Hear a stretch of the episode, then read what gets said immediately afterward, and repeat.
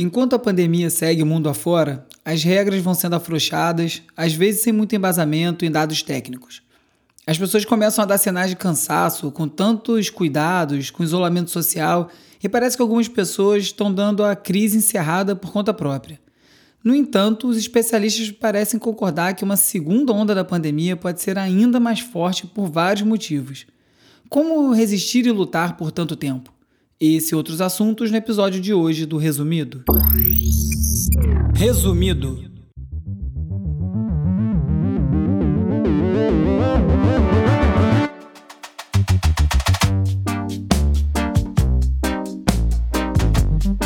Olá, eu sou o Bruno Natal. Hoje é dia 17 de junho e no resumido número 65, os riscos e acertos da biometria, desdobramentos dos protestos antirracismo pelo mundo, a disputa tecnológica entre China e Estados Unidos, a segunda onda do coronavírus chegando e muito mais. Vamos nessa, resumido.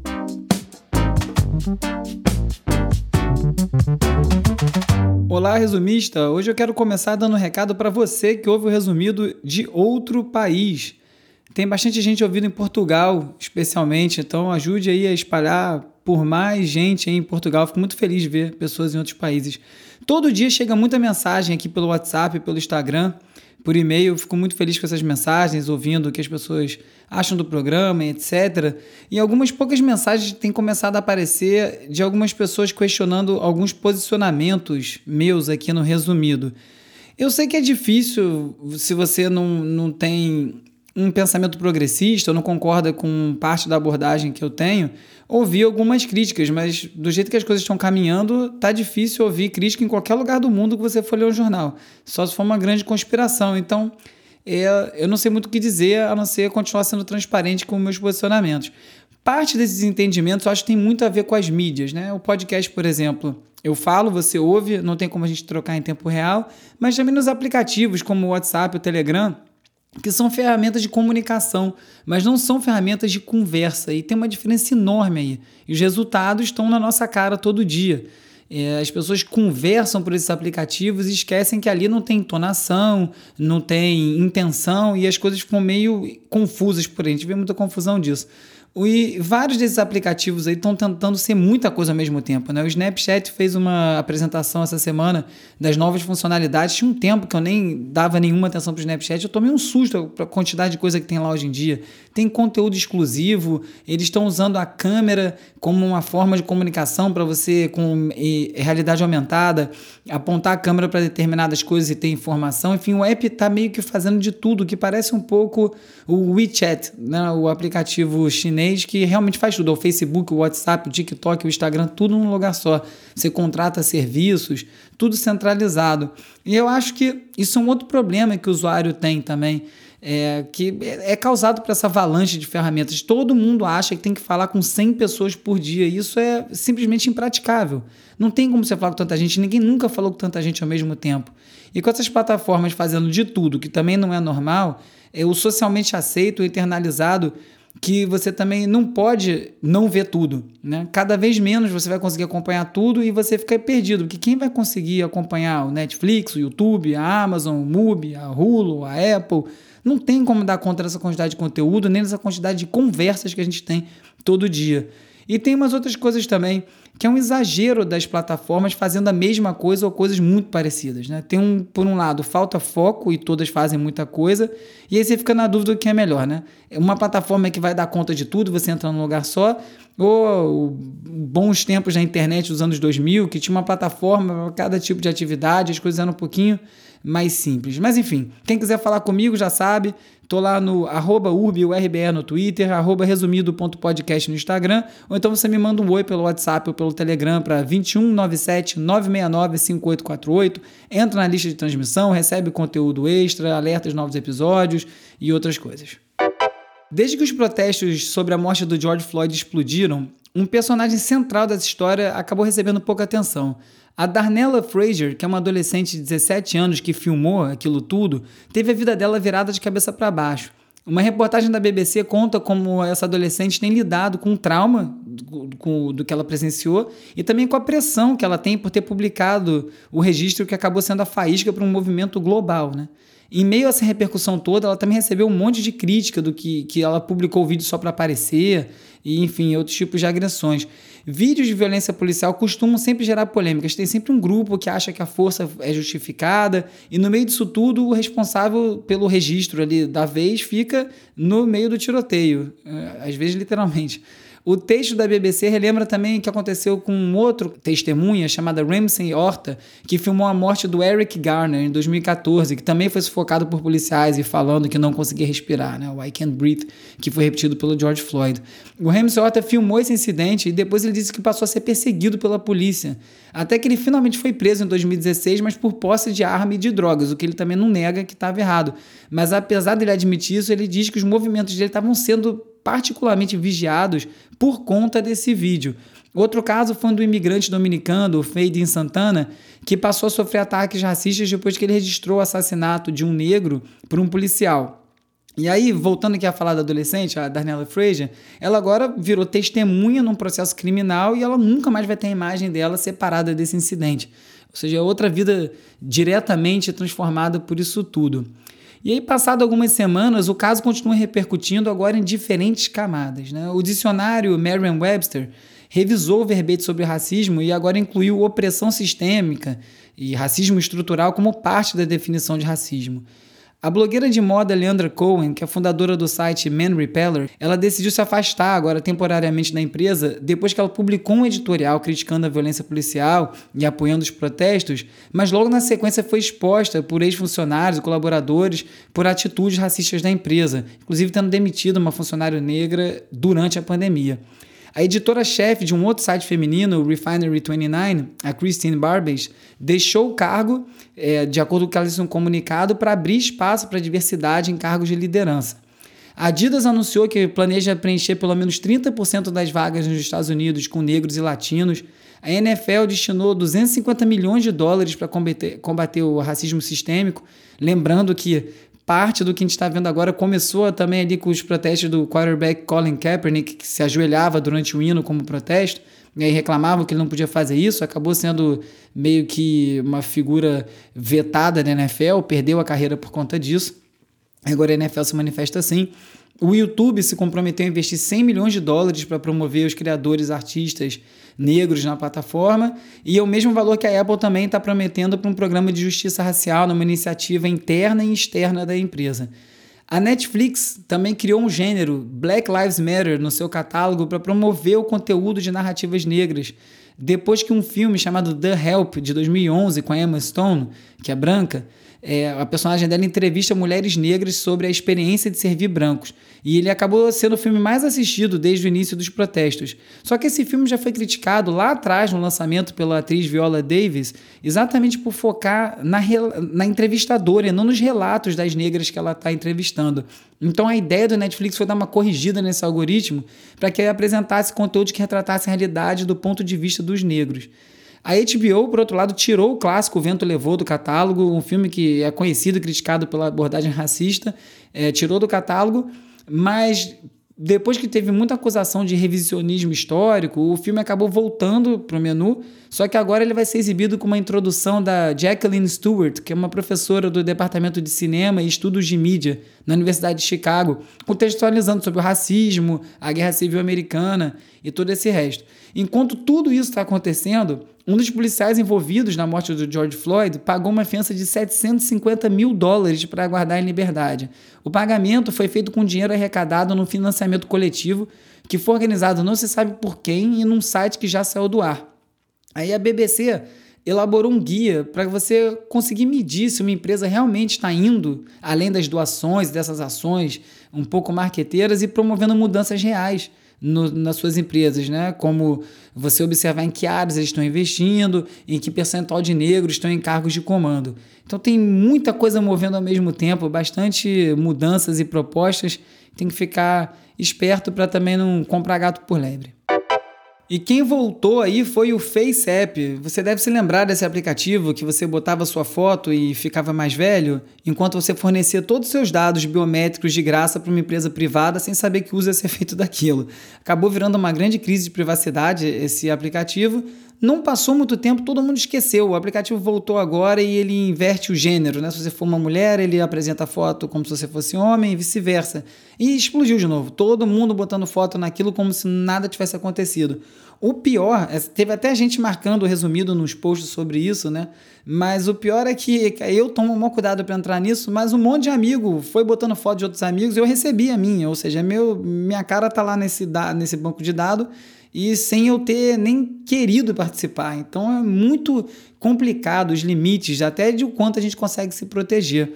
O UOL entrevistou um brasileiro chamado João Weber, que está à frente da empresa Griauli, que também é brasileira, que é uma empresa de, de, de biometria que presta serviços para o Pentágono nos Estados Unidos e gerencia os dados biométricos aqui no Brasil de quase 120 milhões de eleitores para o TSE. E, e, essa empresa explica um pouco de como, como esses dados são coletados, de que forma esses dados circulam, o dado TSE passa para essa empresa, que outro dado, que outro uso é feito desses dados. É muito complicado para onde tudo isso está indo. Né? Eu falei aqui num, num episódio recente sobre como a ausência de uma identidade digital no Brasil é mais um complicador disso tudo, inclusive para receber o auxílio aí durante a pandemia.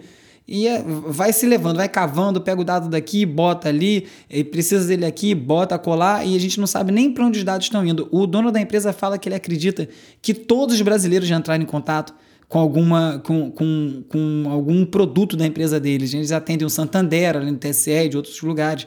Então você entra em contato, você está botando dado no lugar, está sendo lido e você nem sabe. E isso precisa ficar mais claro. Nos Estados Unidos, no estado de Washington, não na capital, no estado, eles adotaram uma regulação agora mais detalhada sobre o uso de tecnologias de reconhecimento facial, por exemplo. E essa, essa regulamentação foi desenvolvida com apoio da Microsoft. E aí vai definir um parâmetro, porque é a mais completa, mas já tem aí claramente o conflito de interesse. A Microsoft é uma empresa de tecnologia que atua nessa área. Né? A Amazon, por outro lado, implementou um ano de moratória no uso policial da tecnologia de reconhecimento facial deles, a Recognition. Então eles vão dar um tempo, enquanto isso não estiver bem regulamentado, eles não vão fornecer a tecnologia. E aí, para ajudar os algoritmos a reconhecerem deepfakes, que são feitos a partir de fotos, alimentando a inteligência artificial para criar aqueles vídeos em que, por exemplo, os que o Bruno Sartori faz, que bota o Bolsonaro cantando tiririca e por aí vai. O Facebook liberou uma base de dados de 100 mil vídeos falsos feitos de deepfake para os algoritmos começarem a reconhecer o que, que é um vídeo de deepfake para eles poderem alertar os usuários, possivelmente, quando isso aparecer, porque durante as eleições isso vai voar, né? Vai aparecer muita coisa dessa. No final do ano passado teve o vídeo da Nancy Pelosi, que é a, que é a líder democrata, e que eles simplesmente desaceleraram o vídeo, parecia que ela estava bêbada, isso gerou uma grande repercussão, porque o Facebook disse que o vídeo não está alterado, dá para ver que está sem velocidade, é o entendimento da pessoa.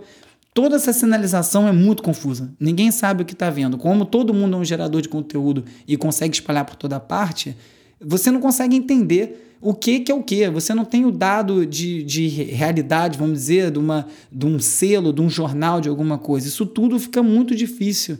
É, você, sem se preocupar muito com isso, saber exatamente de onde a informação está vindo.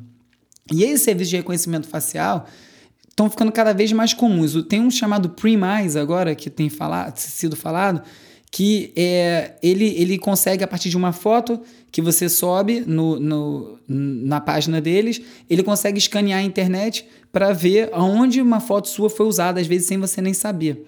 É, tem um outro serviço que é mais completo, que está sendo usado pela polícia dos Estados Unidos, já falei dele aqui uma vez. É, é parecido com esse, mas menos completo, mas esse está super disponível para quem quiser usar.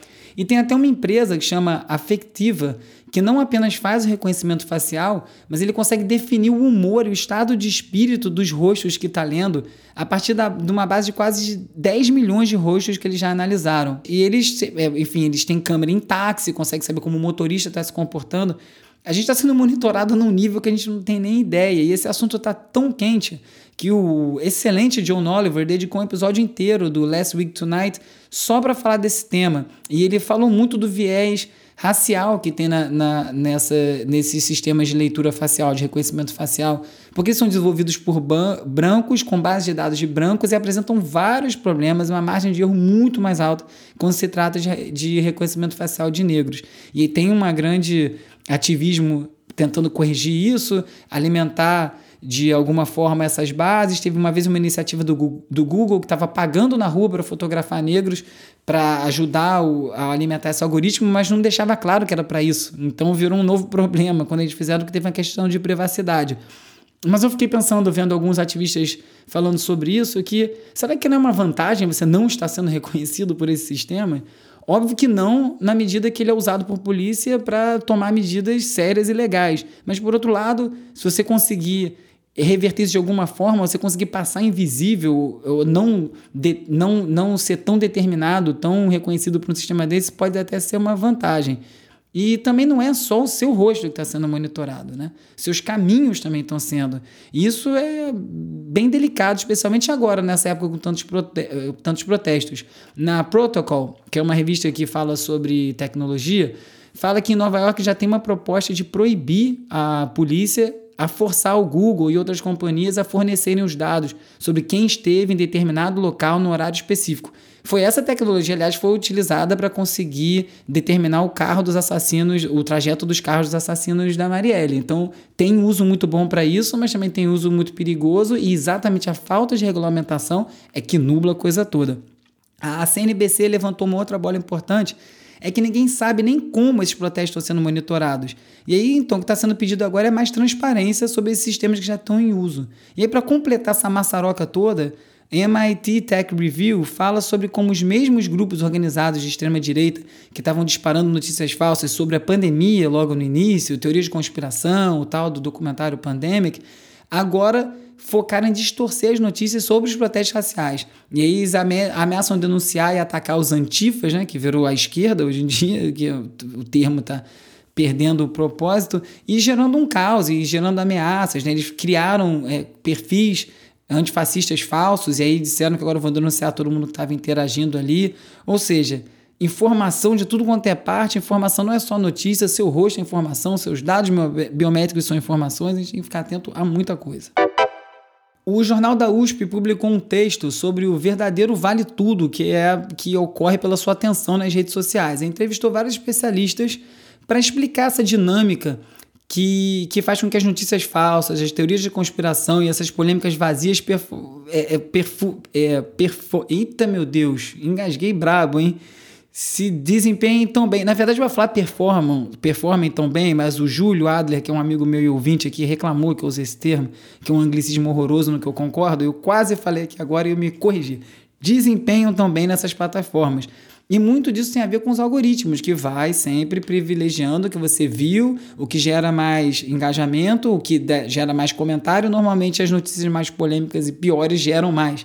Então fica essa confusão toda aí. Dentro disso, o Twitter está testando mais uma funcionalidade, estão com várias novas, né? Os alertas que eles põem notícias duvidosas, inclusive botaram no tweet do Trump, que gerou uma polêmica enorme, que eu falei no episódio passado. Mas dessa vez eles estão alertando o usuário quando ele for dar um retweet, que tem um link no tweet original, que ele clique no link para ler antes de dar o retweet. Se você apertar o retweet sem ter lido, é, sem ter clicado no link, ele vai falar: olha, você tem que ler isso aqui antes de você retweetar, preste atenção. Exatamente para parar um pouco esse comportamento de retweetar manchete sem ser lida, né? Na União Europeia também está solicitando que o Google, o Facebook e o Twitter produzam agora relatórios mensais detalhados de como eles estão combatendo notícias falsas sobre o Covid-19. É, a União Europeia às vezes consegue puxar uma coisa que nos Estados Unidos não vem e, e acontece lá e depois reveste para o resto do mundo. Então é uma boa cobrança, porque essas plataformas têm uma responsabilidade sobre o que está circulando ali. O candidato democrata à presidência dos Estados Unidos lançou uma petição para pressionar o Facebook a eliminar a desinformação da plataforma e assim também ajudar a proteger as eleições dos Estados Unidos depois da polêmica toda em 2016. O Google também desmonetizou dois sites por conta de comentários racistas em artigos sobre os protestos raciais. É parecido um pouco com a lógica do, do Sleeping Giants que eu entrevistei aqui no episódio retrasado e que você tira o poder desses sites que divulgam notícia falsa de monetizar pelos acessos, né, de exibir anúncios e tudo mais. Tem uma outra questão, um ouvinte escreveu para falar sobre isso, como na verdade você tira os grandes anúncios, como a campanha dos Sleeping Giants, mas como é um grande leilão de anúncios, vai entrar outra coisa. Então você não vai desmonetizar necessariamente, a não ser que aquele site seja cortado, que é o que o Google está propondo com esses dois sites. Quando o Google se envolve, sem dúvida fica diferente.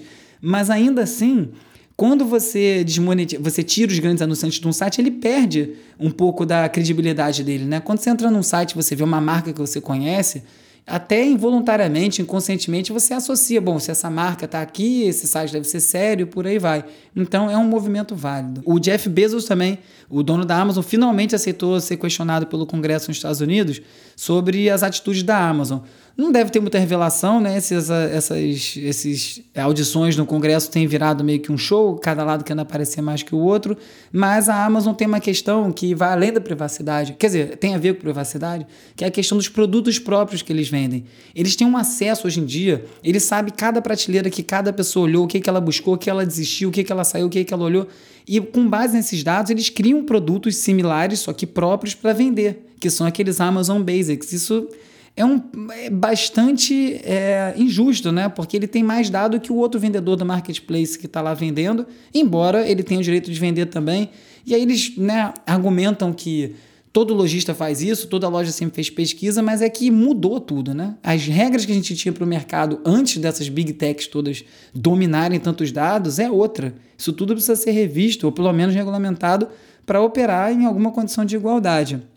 E aí a Maiti também contou da crise sanitária acelerando esse processo de contratação virtual da Amazon. Eles já estavam passando por isso, mas tiveram que acelerar por conta de tudo que está acontecendo. E a corrida que foi para contratar 175 mil funcionários para dar conta do aumento dos pedidos com todo mundo em casa. É, já acabam caindo num, num problema do mundo, entre aspas, real, que é contratar as pessoas. E nessa coisa toda de informação e regulamentação das plataformas, nas Filipinas, a jornalista Maria Ressa acaba de ser condenada por difamação. Ela se tornou alvo depois de fazer denúncias do governo do Rodrigo Duterte, que é um governo bem polêmico, né, beirando uma ditadura, e logo ele que utiliza o Facebook justamente para atacar os adversários dele. Então é mais um ataque direto do presidente filipino à democracia, tentando calar a voz dos jornalistas, que não está virando nem novidade mais. Né? E aqui no Brasil, inclusive, através do Ministério da Justiça, o Bolsonaro usou a Lei de Segurança Nacional, que é uma deformidade lá da época da ditadura, para investigar o jornalista Ricardo Noblat e o chargista Arueira pela publicação de uma charge que mostra o Bolsonaro pintando e transformando umas cruzes de hospital em suásticas nazistas e falando vamos invadir outro, em referência ao que ele mesmo falou, é, convocando seus apoiadores a invadir os hospitais para mostrar os leitos vazios. E a acusação do Bolsonaro fala exatamente como a do Duterte, em, acusa, é, em calúnia e difamação. Nesse tempo de pandemia, as pessoas querem conversar. Não por acaso a Epic Games, que produz o Fortnite, comprou o app House Party, que estava sendo sucesso aí da, da pandemia até ter zilhões de questões de privacidade. E o New York Times falou também sobre o crescimento das plataformas de chatbots como réplica, que você cria lá por climas como encontrar amor, administrar o estresse, melhorar suas habilidades sociais, e você vai conversando com o robô e tendo essas informações e aprendendo ou trocando um, ideias e batendo um papo. Na verdade, é só uma interface diferente para você consumir um conteúdo que na verdade foi feito por escrito e já está ali direcionado e todo mapeado de acordo com as respostas, mas está aí alinhado com, com o que a gente vive hoje em dia, dentro de uma mídia, ali dentro do celular com essa conversa. É, o Her não vai demorar tanto tempo para acontecer, né? O filme do Spike Jonze, o Ela. É muito bom esse filme e, na verdade, eu falei isso quando eu vi esse filme. Na verdade, não é sobre o futuro, ele é sobre o presente, porque as relações hoje já se dão dentro do WhatsApp, como eu estava falando no início do programa, dentro dessas plataformas. Não vai precisar do robô, a gente já está robotizado.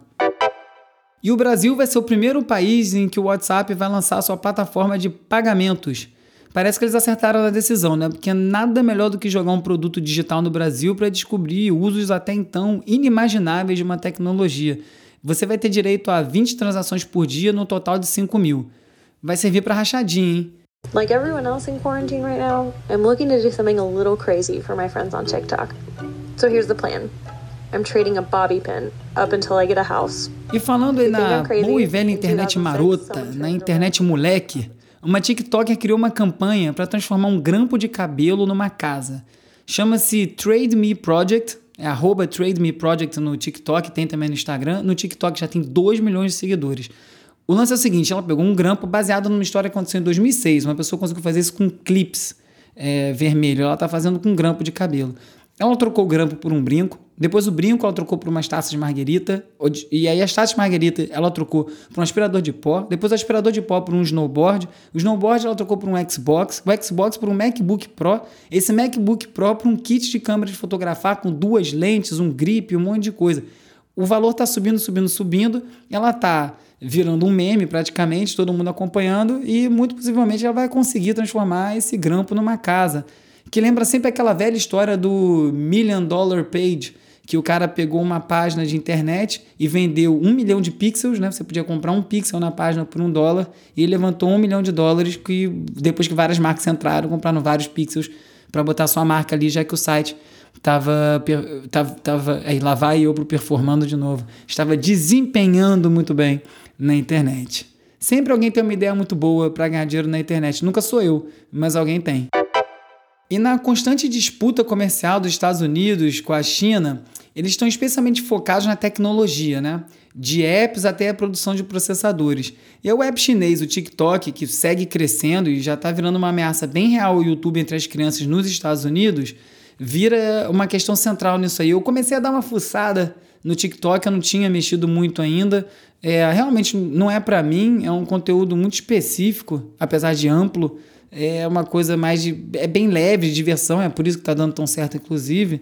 Mas, enfim, a disputa desses apps do, do YouTube com o TikTok na Índia, por exemplo, já está ganhando conotação de disputa geopolítica, principalmente com um recente ataque chinês na fronteira com a Índia, que aí desperta outros tipos de sentimento até na escolha da plataforma. E já tem gente apostando que o próximo grande cineasta independente vai vir do TikTok realmente é muito fácil de usar. Eu fiquei impressionado com a edição de vídeo, os recursos, a facilidade de montar um vídeo ali dentro. E isso eu nunca tinha visto em nenhuma, nenhum aplicativo. É uma coisa bem, bem revolucionária nesse aspecto mesmo. Facilita muito a produção de conteúdo. Atendendo à pressão do, do governo chinês, a Apple tirou do ar o app de podcast Pocket Casts porque o aplicativo se recusou a censurar o conteúdo postado pelos usuários na China. E aí o governo chinês pediu para tirar e a Apple tirou.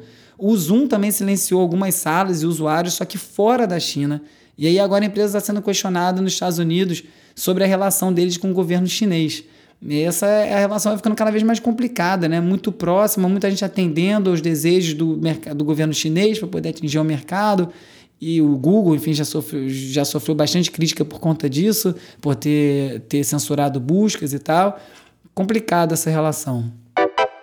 O medo de uma segunda onda do coronavírus parou aí a bolsa de Nova York, tirou eles das máximas, subiu o preço do dólar com a notícia de que em Pequim eles já podem fechar as escolas devido aos novos focos da doença que estão começando a aparecer de novo. E aí, com essa discussão que teve na semana passada, essa comunicado rocambolesco da OMS, que cada vez se embola mais nisso, né? Eles precisam realmente cuidar de como eles estão divulgando os dados e os, e os, e os descobertas.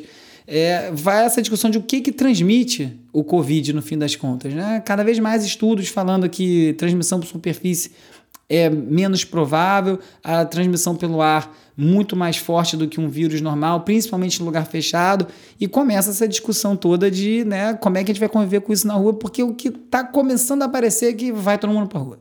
Cansou de pandemia, não tem dado, não tem vacina, mas a galera vai para a rua.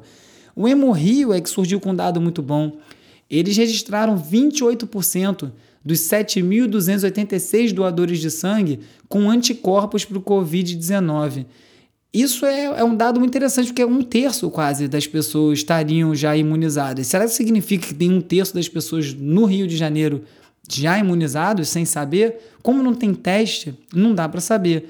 E, e, ainda mais com o governo, tanto o, o municipal, o estadual e o federal, só tentando maquiar os dados, cada hora inventando uma conta nova para diminuir esses números, fica difícil entender. E aí no Twitter eu vi um fio falando sobre maquiagem de dados na época da polio, contando a história do Dr. Sabin, né, o da gotinha, que numa visita ao Brasil nos anos, em 1980, durante o regime militar, ele fez uma pesquisa com 25 mil crianças.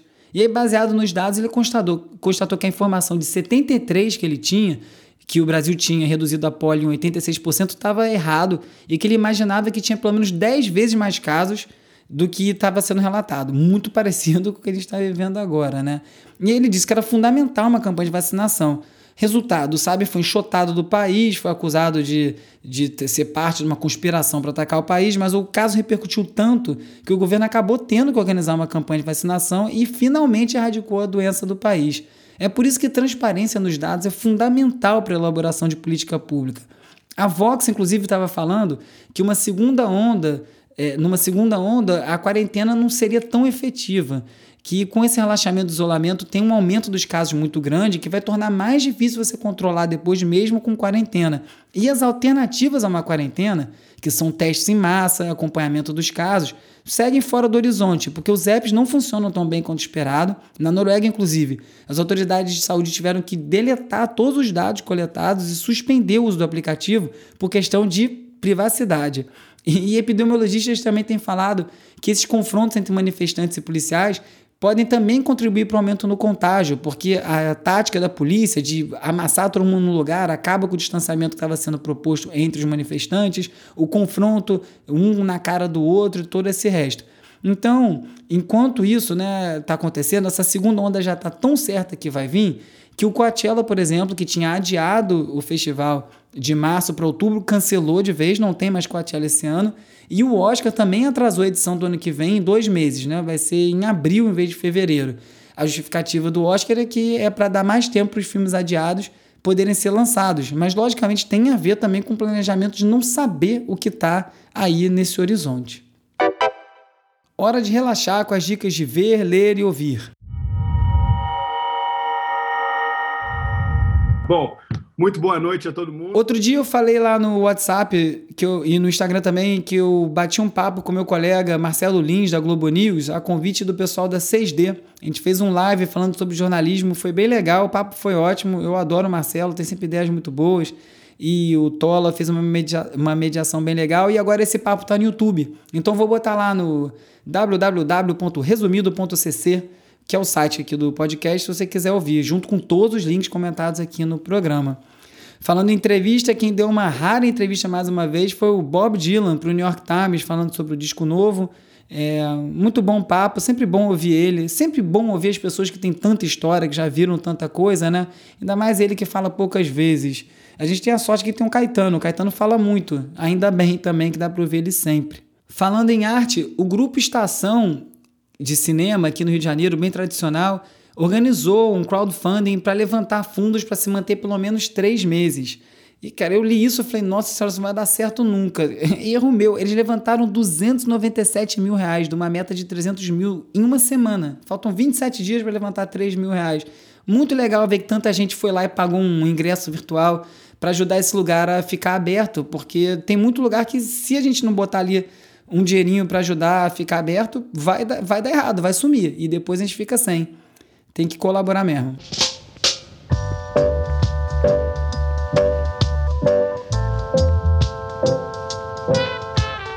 E eu sei que o Dia dos Namorados já passou, mas eu só vi essa playlist montada pelo Calbug, que é meu grande amigo, guru e mestre no jornalismo e coach da vida junto com Digital Dubs, uma playlist chamada Lovers Rock, só com reggae para ouvir coladinho. O Dia dos Namorados já passou, mas reggae é sempre bom ouvir. Você pode conferir, eu vou botar lá no site também. Aliás, eu vou botar junto com a playlist da semana, né? A Resumido Tracks, que é uma playlist com sete músicas que toda semana eu atualizo. E eu sempre apago as sete músicas e ponho mais sete músicas novas semana por semana e fica lá no resumido.cc.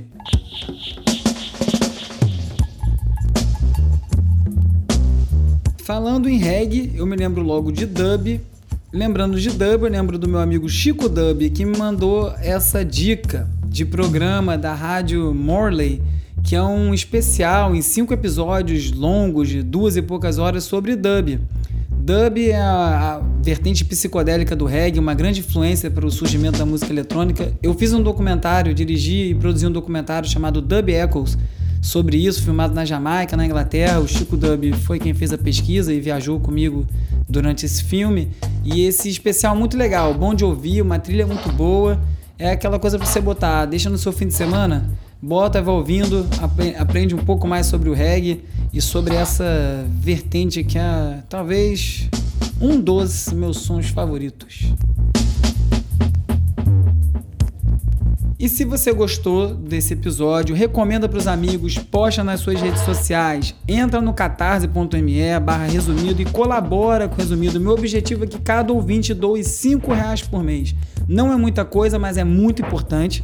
É, eu não tenho anúncio aqui no programa. O dia que botar anúncio vocês vão reclamar. Então ia ser muito importante vocês colaborassem. Eu quero contratar roteirista, quero fazer uma versão em inglês, uma versão em vídeo, enfim, melhorar aqui essa coisa, porque isso aqui é trabalho, dá trabalho e é trabalho e é importante ser remunerado para que o trabalho não pare. Eu sou o Bruno Natal, obrigado pela audiência. Semana que vem tem mais resumido.